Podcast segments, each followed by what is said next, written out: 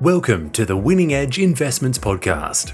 Winning Edge Investments provides industry leading horse racing and sports betting tips, ratings, and education, enabling you to invest intelligently and treat your betting like a business. Go to www.winningedgeinvestments.com to learn more about how you can start to supercharge your betting bank immediately. Treat your betting like a business and invest intelligently with Winning Edge Investments. Yes, good day everyone, and welcome to another edition of Winning Edge Mornings. We're recording on Friday night again this week, ahead of another massive weekend of racing. With me, as, as always, is professional punter Cam O'Brien. How are you, Cam? I'm great, Lewis. How are you? Excited, as I say, a massive weekend of racing, as well as prelim fi- uh, prelim finals um, in the footy for us AFL us AFL fans, I should say. Before we get stuck into the racing, who are you tipping in the footy tonight? I'm hoping for the D's because I'm not a D supporter, but you know the underdog they haven't won a flag in so long, and they play a great brand of footy. I love how they play attacking. They just blitzkrieg attack. They're the opposite to Ross Lyon footy. Um, they just attack, but they defend really well as well. So I love how they play. Uh, I'm a Lions supporter. So we got knocked out. Well, the words actually cheated last week um, against against the Dogs. Absolutely yeah. cheated. Um, uh, but uh, with the with the Lions no longer in there, I'd love to see the D's go all the way. Yeah, interesting week for the Lions. You had Lachie Neale yeah. was out the door and he was back, and yeah, don't you love journalists? They just hear yeah. a, you know a bit of a rumor and they turn it into something enormous that it might not ever have been. Yeah, it's just it's pretty low life sometimes the journos like that. And um and yeah, he look he was they were obviously thinking about it, but it was obviously very early stages and you know there'd been no talks, official talks made at all, and but they were reporting it like he was out the door and gone. Yeah, extraordinary. And what quickly uh, tomorrow night, dogs in the power. I reckon the power at home probably too good. Yeah. Um, the dogs are the dogs are a good side though. I mean they're on they're on top of the ladder a month ago. So, but yeah, Melbourne Power Grand Final. I'd love to see Melbourne Dogs Grand Final. That's the one I would love to see most though. Absolutely. Yeah. Um, let's turn our attention to the racing. Um, yeah. And you're off the back of a good winning day at Northam on Wednesday, five units in front or so. Yeah, that was good. Found a good price winner there in the in the last was it? Um, last Saturday it was very close to a good day in Brisbane. Had a handful of seconds that really just cost us there. Um, we got one winner, but too many too many second placings. So yeah, look, I'm quite keen on the car tomorrow. It's going to be hot weather, um, so Brizzy, so the track, although they say soft five today, it's improving.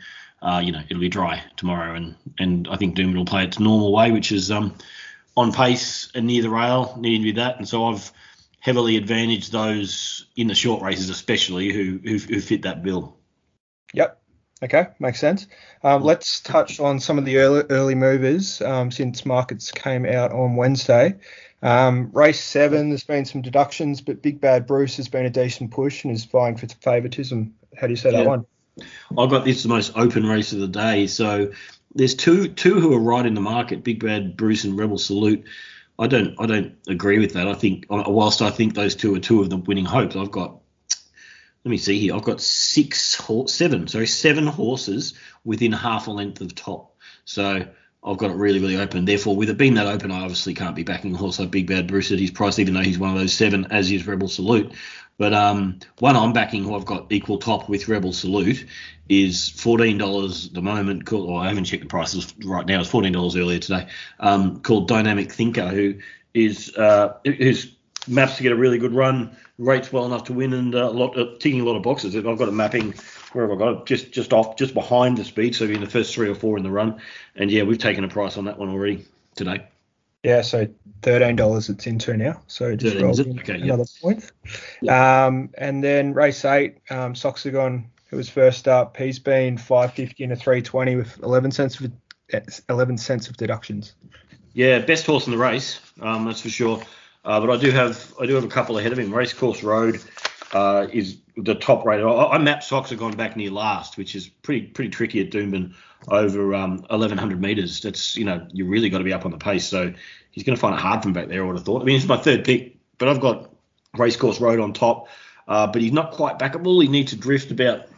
I'd back him if we got out to about 440 or so. Uh, he's only about 310 right now, I think. Um, I do have value in another one, my second pick at value, which I, which my subscribers already backed today as well. I may as well give you that tip, given the subscribers have backed it.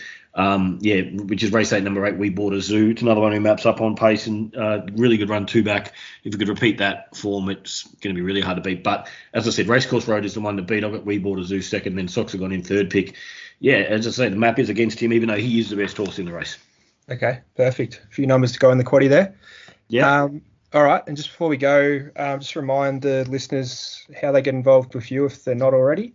Yeah, winning winningedgeinvestments.com and um, it's the WA tips and ratings as we sit here talking about Brisbane. Um, Yeah. But we, uh, as you know, you've publicised on this on this podcast, we uh, we sack Belmont, and a lot of punters these days sack Belmont. It plays terribly. It plays all right for about the first month of the season.